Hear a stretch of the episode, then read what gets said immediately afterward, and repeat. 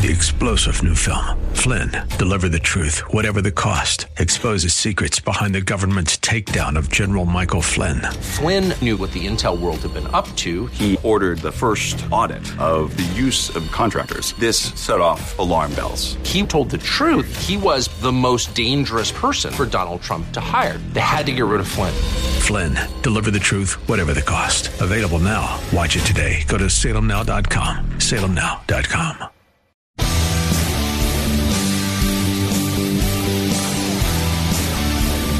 looking for truth from God's Word that you can understand and apply to your life? You'll find it today on Make It Clear with Dr. Stan Ponz. Listen now as Stan makes it clear.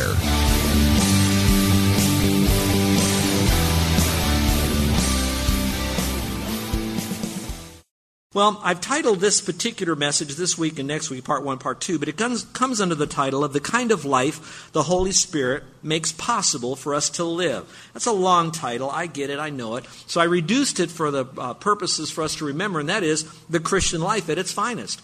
And to do that, again, I'm using that Aloha Tower illustration. I'm not able to go very deeply in all the Greek and take you to all the references in Scripture. You can do that through some great commentaries, and if you want to know which one, let me know and I'll give you a couple of them. But here's what I do want you to know that there will be seven mountain peaks, we might say the seven high points of the Waianae Mountains. What will be the seven? If I could only pick seven truths, obviously there'll be a lot of verses under these seven. These would be the seven. I'm going to cover three this week, hopefully four next week, so that you will really own the seven great truths. I'm going to do it with a negative and a positive. We're going to talk about the negative this week, but I'll, each time I'll do it, I'll give you a positive with it so you know where we're going.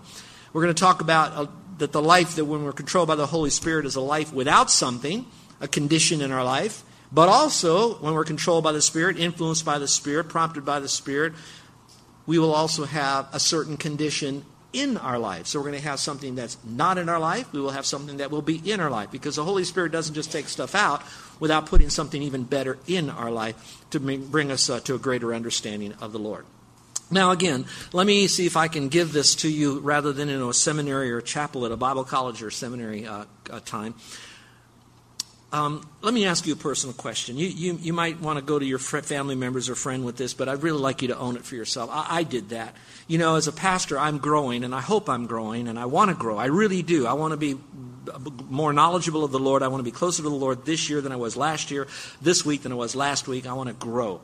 Now, with that in mind, I would suggest that if you want this message to take on more of an applicable meaning rather than a theological one merely, then I would say pick out a hurt, hang up, or habit that's in your life. A hurt, habit, or hang up in your life.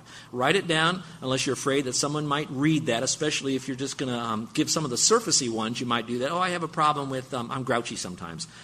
how many of you are, are, grouchy sometimes? Raise your hand, okay? Every hand should go up, all right? We're all grouchy sometimes.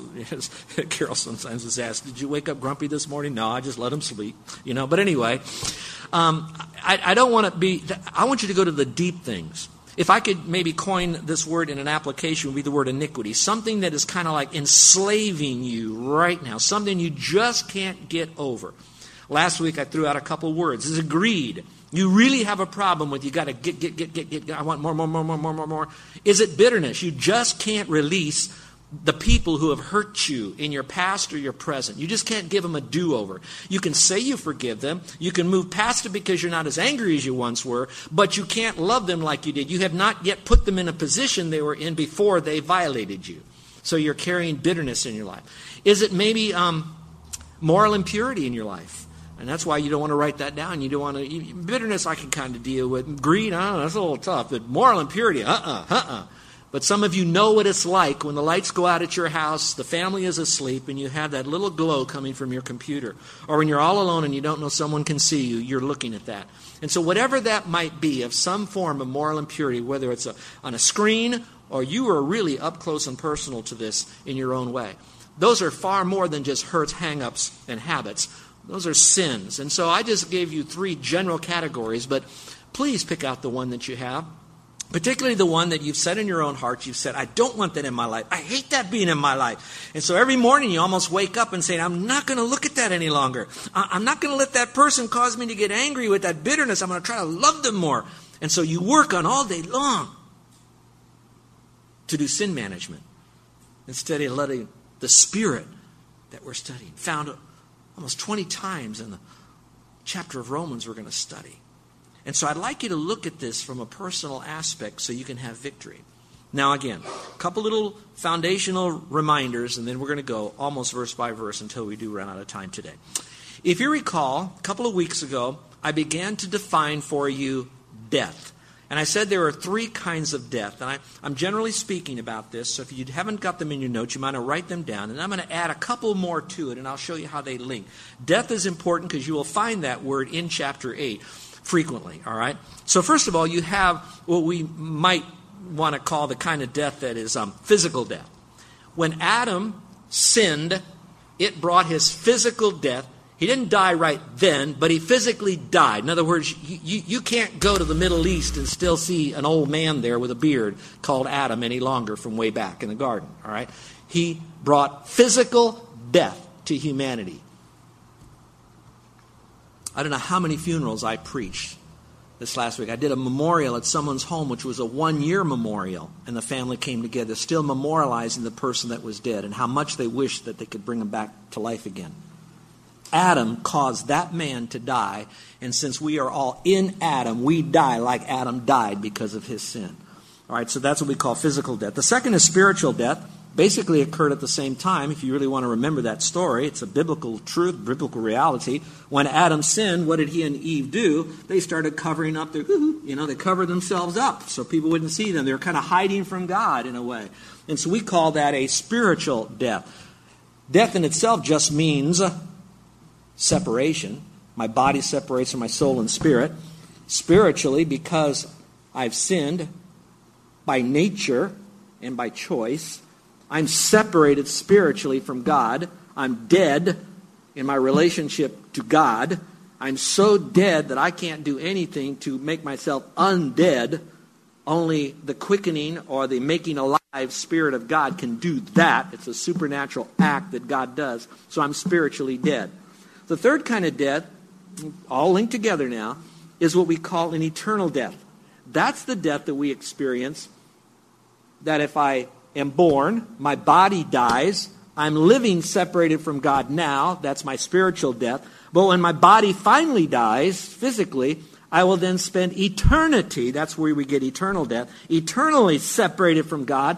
And then it's not just floating out there in not so good of a happy hunting grounds. I'm just kind of floating out there in my own little nirvana that I've created because I wasn't too bad. No, that kind of eternal death is I am separated from God for all eternity in a real place that's horrifically named as hell, that I'll be experiencing that kind of hell, that kind of death forever and ever and ever. And the worst part about that is not only that what I'll be experiencing in that hell. It's being separated from God for all eternity.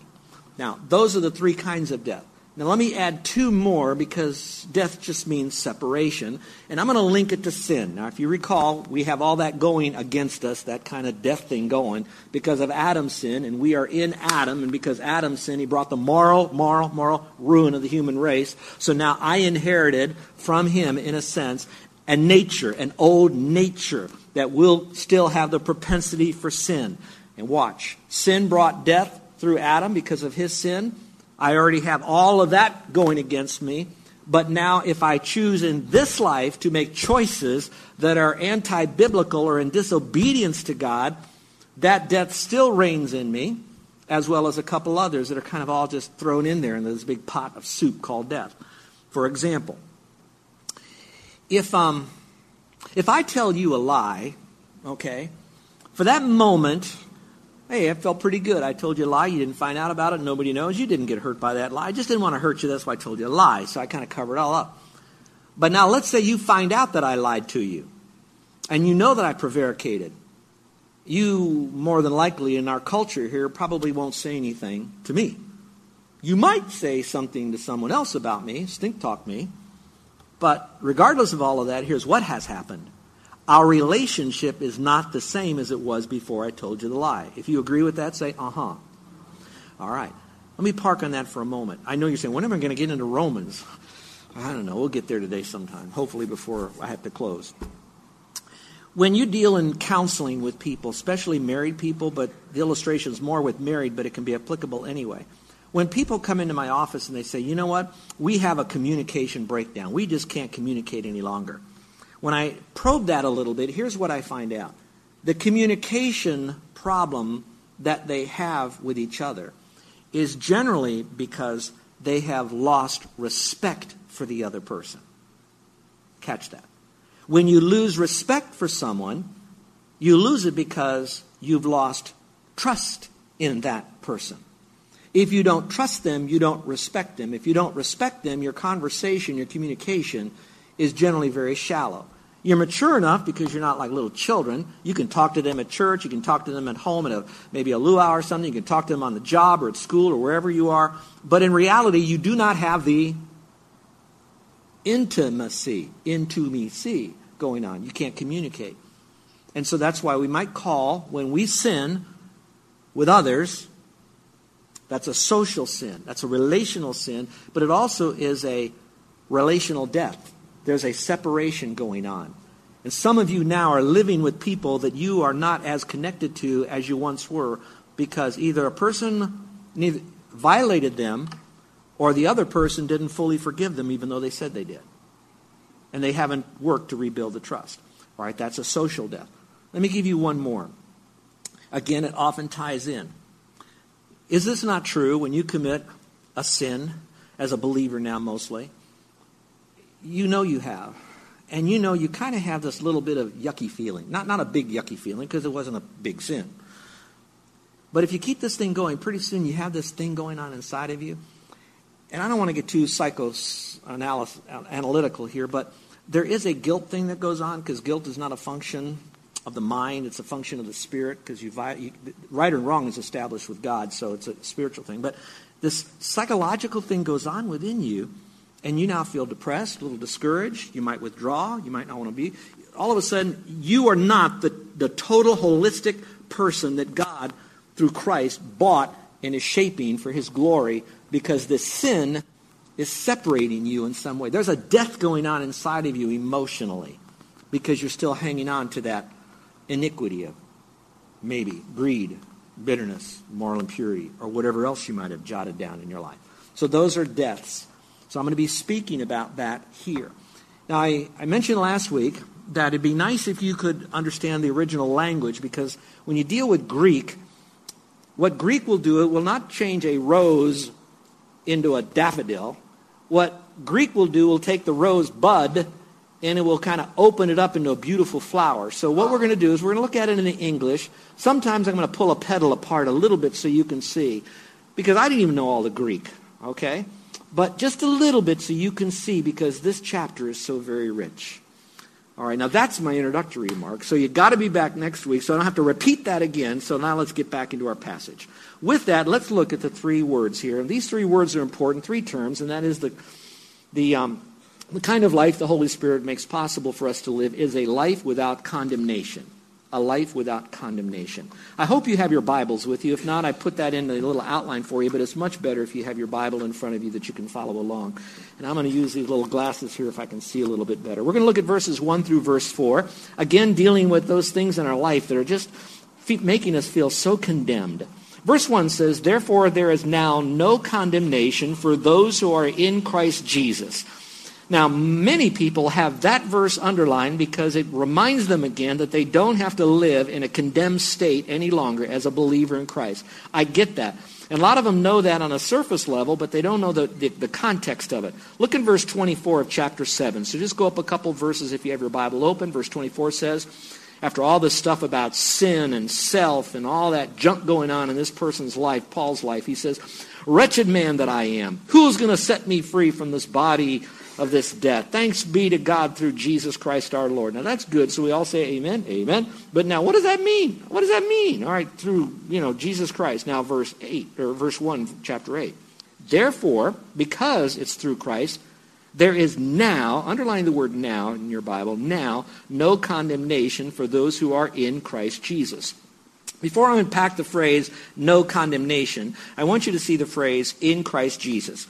If you were to take this in Him, in Christ, in Jesus, that whole concept of in Christ, you're going to find that it is extremely popular with the Holy Spirit who prompted many of the writers of the New Testament, particularly Paul predominantly, to use the phrase in Christ. He uses it almost 160 times. And that tells me that if I need to understand, if he says it that many times, what does it mean to be in Christ? Does it mean to be in church? Does that mean to be in my, my, my small group Bible study? What does it mean to be in Christ? If you recall, many times before I've used that simple little illustration here about uh, the Bible being um, Christ, this piece of paper here being you and me. We're all sinners. When we place our faith in Christ, we are then accepted. It's like Christ comes to us. He accepts us in the beloved one. We're in Christ. So we are totally in Christ. We can't get out of Christ. He won't kick us out of Christ. Now when God looks at us, he sees his righteousness. We are in Christ. Now, remember this is the chapter of victory. So verse 1 says, in Christ. Go to the very last verse of chapter 8 so you can mark it down. Those of you may want to run a line from verse 1 to verse uh, 39 as you have and you're going to see how beautiful this is. It's like a pair of bookends. Nor height, nor depth, nor any other created thing will be able to separate us from the love of God. Us who? Those who are where, everyone? In Christ Jesus our Lord. In Christ. So, again, this book is written to Christians, particularly chapter 8 reminds us that the main context, the right, the readers of this, those that it's addressed to would be people like you and me right here at International. And the bookends would be in Christ, in Christ, in Christ. So let me find out how many are in Christ. Would you raise your hand right now? If you were to die, I'm going to find how many are Christian now. If you were to die today, how many of you are absolutely certain that you'd go to hell? Okay, that means you're not in Christ, okay? How many are positive because you've trusted Christ as your Savior, you're going to heaven? Would you raise your hand? In Christ. So what I'm going to be teaching here, I'm going to almost give you kind of a double teaching going on at one time. I'm going to say this is how it speaks to those who are unsaved and what happens when you get saved. But also I'm going to tell you, this is very important now. Listen, this is very important how you as a Christian ought to live because you are in Christ. Sin has been put to death. All that has been passed in your life, and you can live a victorious Christian life. So you don't have to, here it is, you don't have to live the results of sin in your life every day. Why? Positionally, it's gone. Practically, you can put it down because you have the power and you can live a life with a lot less sin going on in your life. And that's what we call progressive sanctification. Write it in your notes. So there is no condemnation. Now, with that, let's uh, open this up a little bit further. When you see the word now, no condemnation, if I talk to the position that we're already perfect in Christ, the moment you trust Christ as your Savior, according to John chapter 3, verses 16 through 18, John chapter 5, verse 24, just in John alone, it says, You are no longer under condemnation. If you have not trusted Christ as Savior, no matter how good you are, you're still underneath the condemnation of the Lord, and you'll spend eternity condemned forever and ever. Some translation says that you're judged, but the better translation is you are condemned because you are a sinner by nature and by choice. But more specifically in John, it says because you just hasn't, haven't believed in Christ alone for your salvation. You are condemned. So, since it's written to Christians, Romans 8, that's why it says, Therefore now there is no more condemnation to those who are in Christ Jesus. So you can say, I'm not condemned. Would you say that out loud? I'm not condemned. Now, that's a half truth, though. Now, positionally, letting my right arm here represent our first birth, my second arm over here representing my new birth in Christ. When I trust Christ as Savior, my new nature, what I have over here, this will never sin. I'm no longer under any condemnation. But because I still have the old nature, albeit it's been put to death positionally, it's still very much alive. It has a propensity. I could walk according to these things. It can still kind of drive me at times because I still have that old Adamic nature going on inside of me, whether you want to call it flesh or not, and start parsing all of that. So I still have this thing going on. So while eternally I'm not condemned, and while now I'm living not condemned for heaven's sake, I am still condemned because of choices I make based on my sin nature that I have. So I still have issues dealing with my day to day. I'm underneath the discipline and the condemnation of the Lord. Now, I'm going to ask you to raise your hand. How many of you are still living today paying an earthly price as a consequence of bad choices you have made in the past? Now, I don't want you to raise your hand. But I think if you went down memory lane, you can say, see, I still have some judgment going on in my life. Not for eternity. I still have this going on. But now because I'm in Christ, God now delivers me from that condemnation, and He gives me now the power to live a life free from that in my daily walk with Him. Now let's go a little bit further. I'm going to pick up the pace a little bit, so I hope you have your 10 speed hearing aids. You ready? Here we go. Verse 2 says, For the law of the Spirit of life in Christ has set you free from the law of sin and death. So here we have the Spirit of life in Christ. When you trusted Christ as Savior, you have the Holy Spirit within you. You have that, and now you are in Christ, and you've been set free from the law of sin and death. Because remember, that sin, the flesh, all of that creates a separation in your life as an unbeliever. And even today, you can live a life in, ex- in certain ways. Our sin separates from the Lord. You'll understand a distance from God. Some of you express that from time to time. But when you deal with that sin through confession, forsaking, there's that intimacy that's restored with the Lord, not your salvation. The joy is restored, not your salvation, but the joy of your salvation is. Verse 3. For what the law could not do, because what? The law can't make me perfect. Weak as it was through the flesh, referring to my old nature here, through the flesh, it's weak. I can't do anything. My old, my old man can't do anything. He can't keep the law. God did for me. What did he do? He sent his own son in the likeness of sinful flesh that doesn't mean likeness of sin, that he had sin in him. It's the likeness of sinful flesh, and as an offering for sin, he condemns sin in the flesh. Boy, does that sound like a lot of gobbledygook, doesn't it? Well, look up here, and let's see if I can make it clear for you. All right, look up here for just a second. Again, using my arms, all right? This time we're going to let my left arm over here represent Jesus Christ as all God, totally God. We're going to let my right arm over here, it's going to represent the humanity of Christ. So over here is the deity of Christ. The other arm is the humanity of Christ.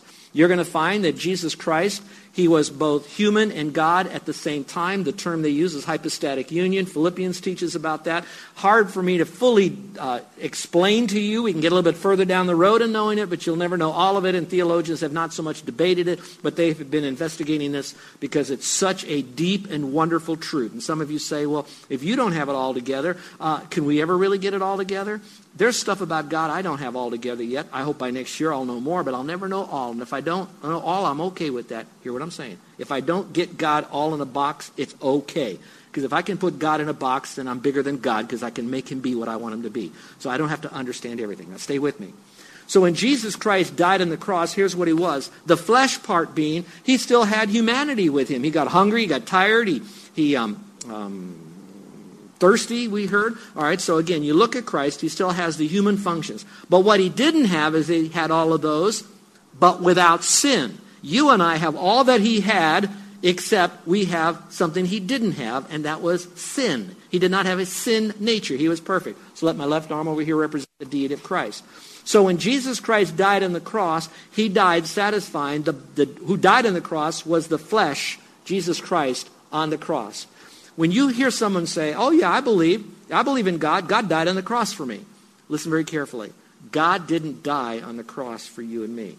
Now, am I saying that Jesus wasn't God? No, I know probably what you're trying to say when you say God died on the cross. You're trying to give deity to Christ, which is good. But God didn't die on the cross. What died on the cross was Jesus. And what about Jesus died on the cross? Was the humanity at that moment where he took upon him all the sin of mankind and he satisfied that payment before a righteous and holy Father God in heaven for you and me. And so when he did that, he suffered, watch this, all the condemnation, both eternity and even now for us for what he's done for us on the cross. And so again, it's a glory to the Lord for this phrase. Verse 4.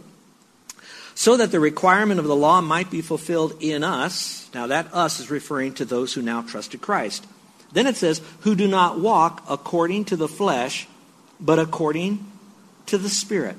Now, that phrase is a very interesting phrase. According to the flesh and in the flesh are basically two different things. Now, watch carefully. An unbeliever is in the flesh. They can only do what the flesh can do. The flesh is depraved. The flesh may do some nice religious things. The flesh may do some nice earthly things. Help little old ladies cross the street and all of that. And all of that is really good. But remember, that doesn't please God. What pleases God, it says it's only faith that pleases God. Hebrews says that. So now what it says, we in the flesh, that flesh, in a sense, been put down when Christ died and we believed in him. Now, we can still walk according to the flesh. We can make choices according to the flesh. I don't think I have to unpack that. All of us know that there are times we've said things we shouldn't have said. There are deeds we shouldn't have done. There are deeds we should have done because our flesh just kind of got away from us. So walking according to the flesh. But that doesn't mean we are unsaved. It just means that we're human. The unsaved has that. But we are walking according to it, even though it's been put to death by Christ at the cross. So that's what we say, that um, we're a life without condemnation. If you want to know what the positive of all of that is, that we have a life with peace. Put that in your margin. I don't want you to just see we don't have condemnation. I want you to see that because of what Christ has done for us eternally and now, that we can have peace with God. Now, this is something for some of you that you want to go a little bit further. Let me just throw this out, dig a little bit deeper. There are many different pieces found in the Bible. I don't mean pizzas like um, mushroom and pepperoni pizzas. I'm talking about pieces, all right? One piece is what we call the peace of God, and the other is the peace with God. We talk about the peace with God, it goes like this I have God and me. God was angry with me. We are enemies. All right, he loved me, but there was anger going on. I was a sinner. There was an enemy of God. All right? I have no peace with him. You're listening to Make It Clear with the teaching of Dr. Stan Ponz, founder of Make It Clear Ministries. Make It Clear is dedicated to taking the Word of God with clarity into every person's world. It is the support of listeners like you who make the ministry of Make It Clear possible.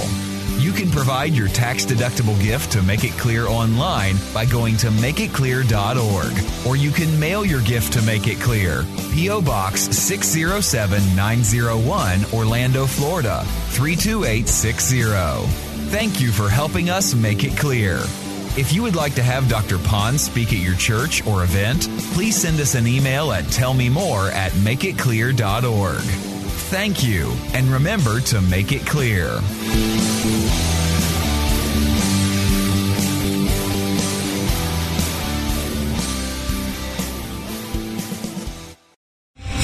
Three star general Michael J. Flynn, head of the Pentagon Intelligence Agency, knew all the government's dirty secrets. He was one of the most respected generals in the military. Flynn knew what the intel world had been up to. He understood its funding. He ordered the first audit of the use of contractors. This set off alarm bells.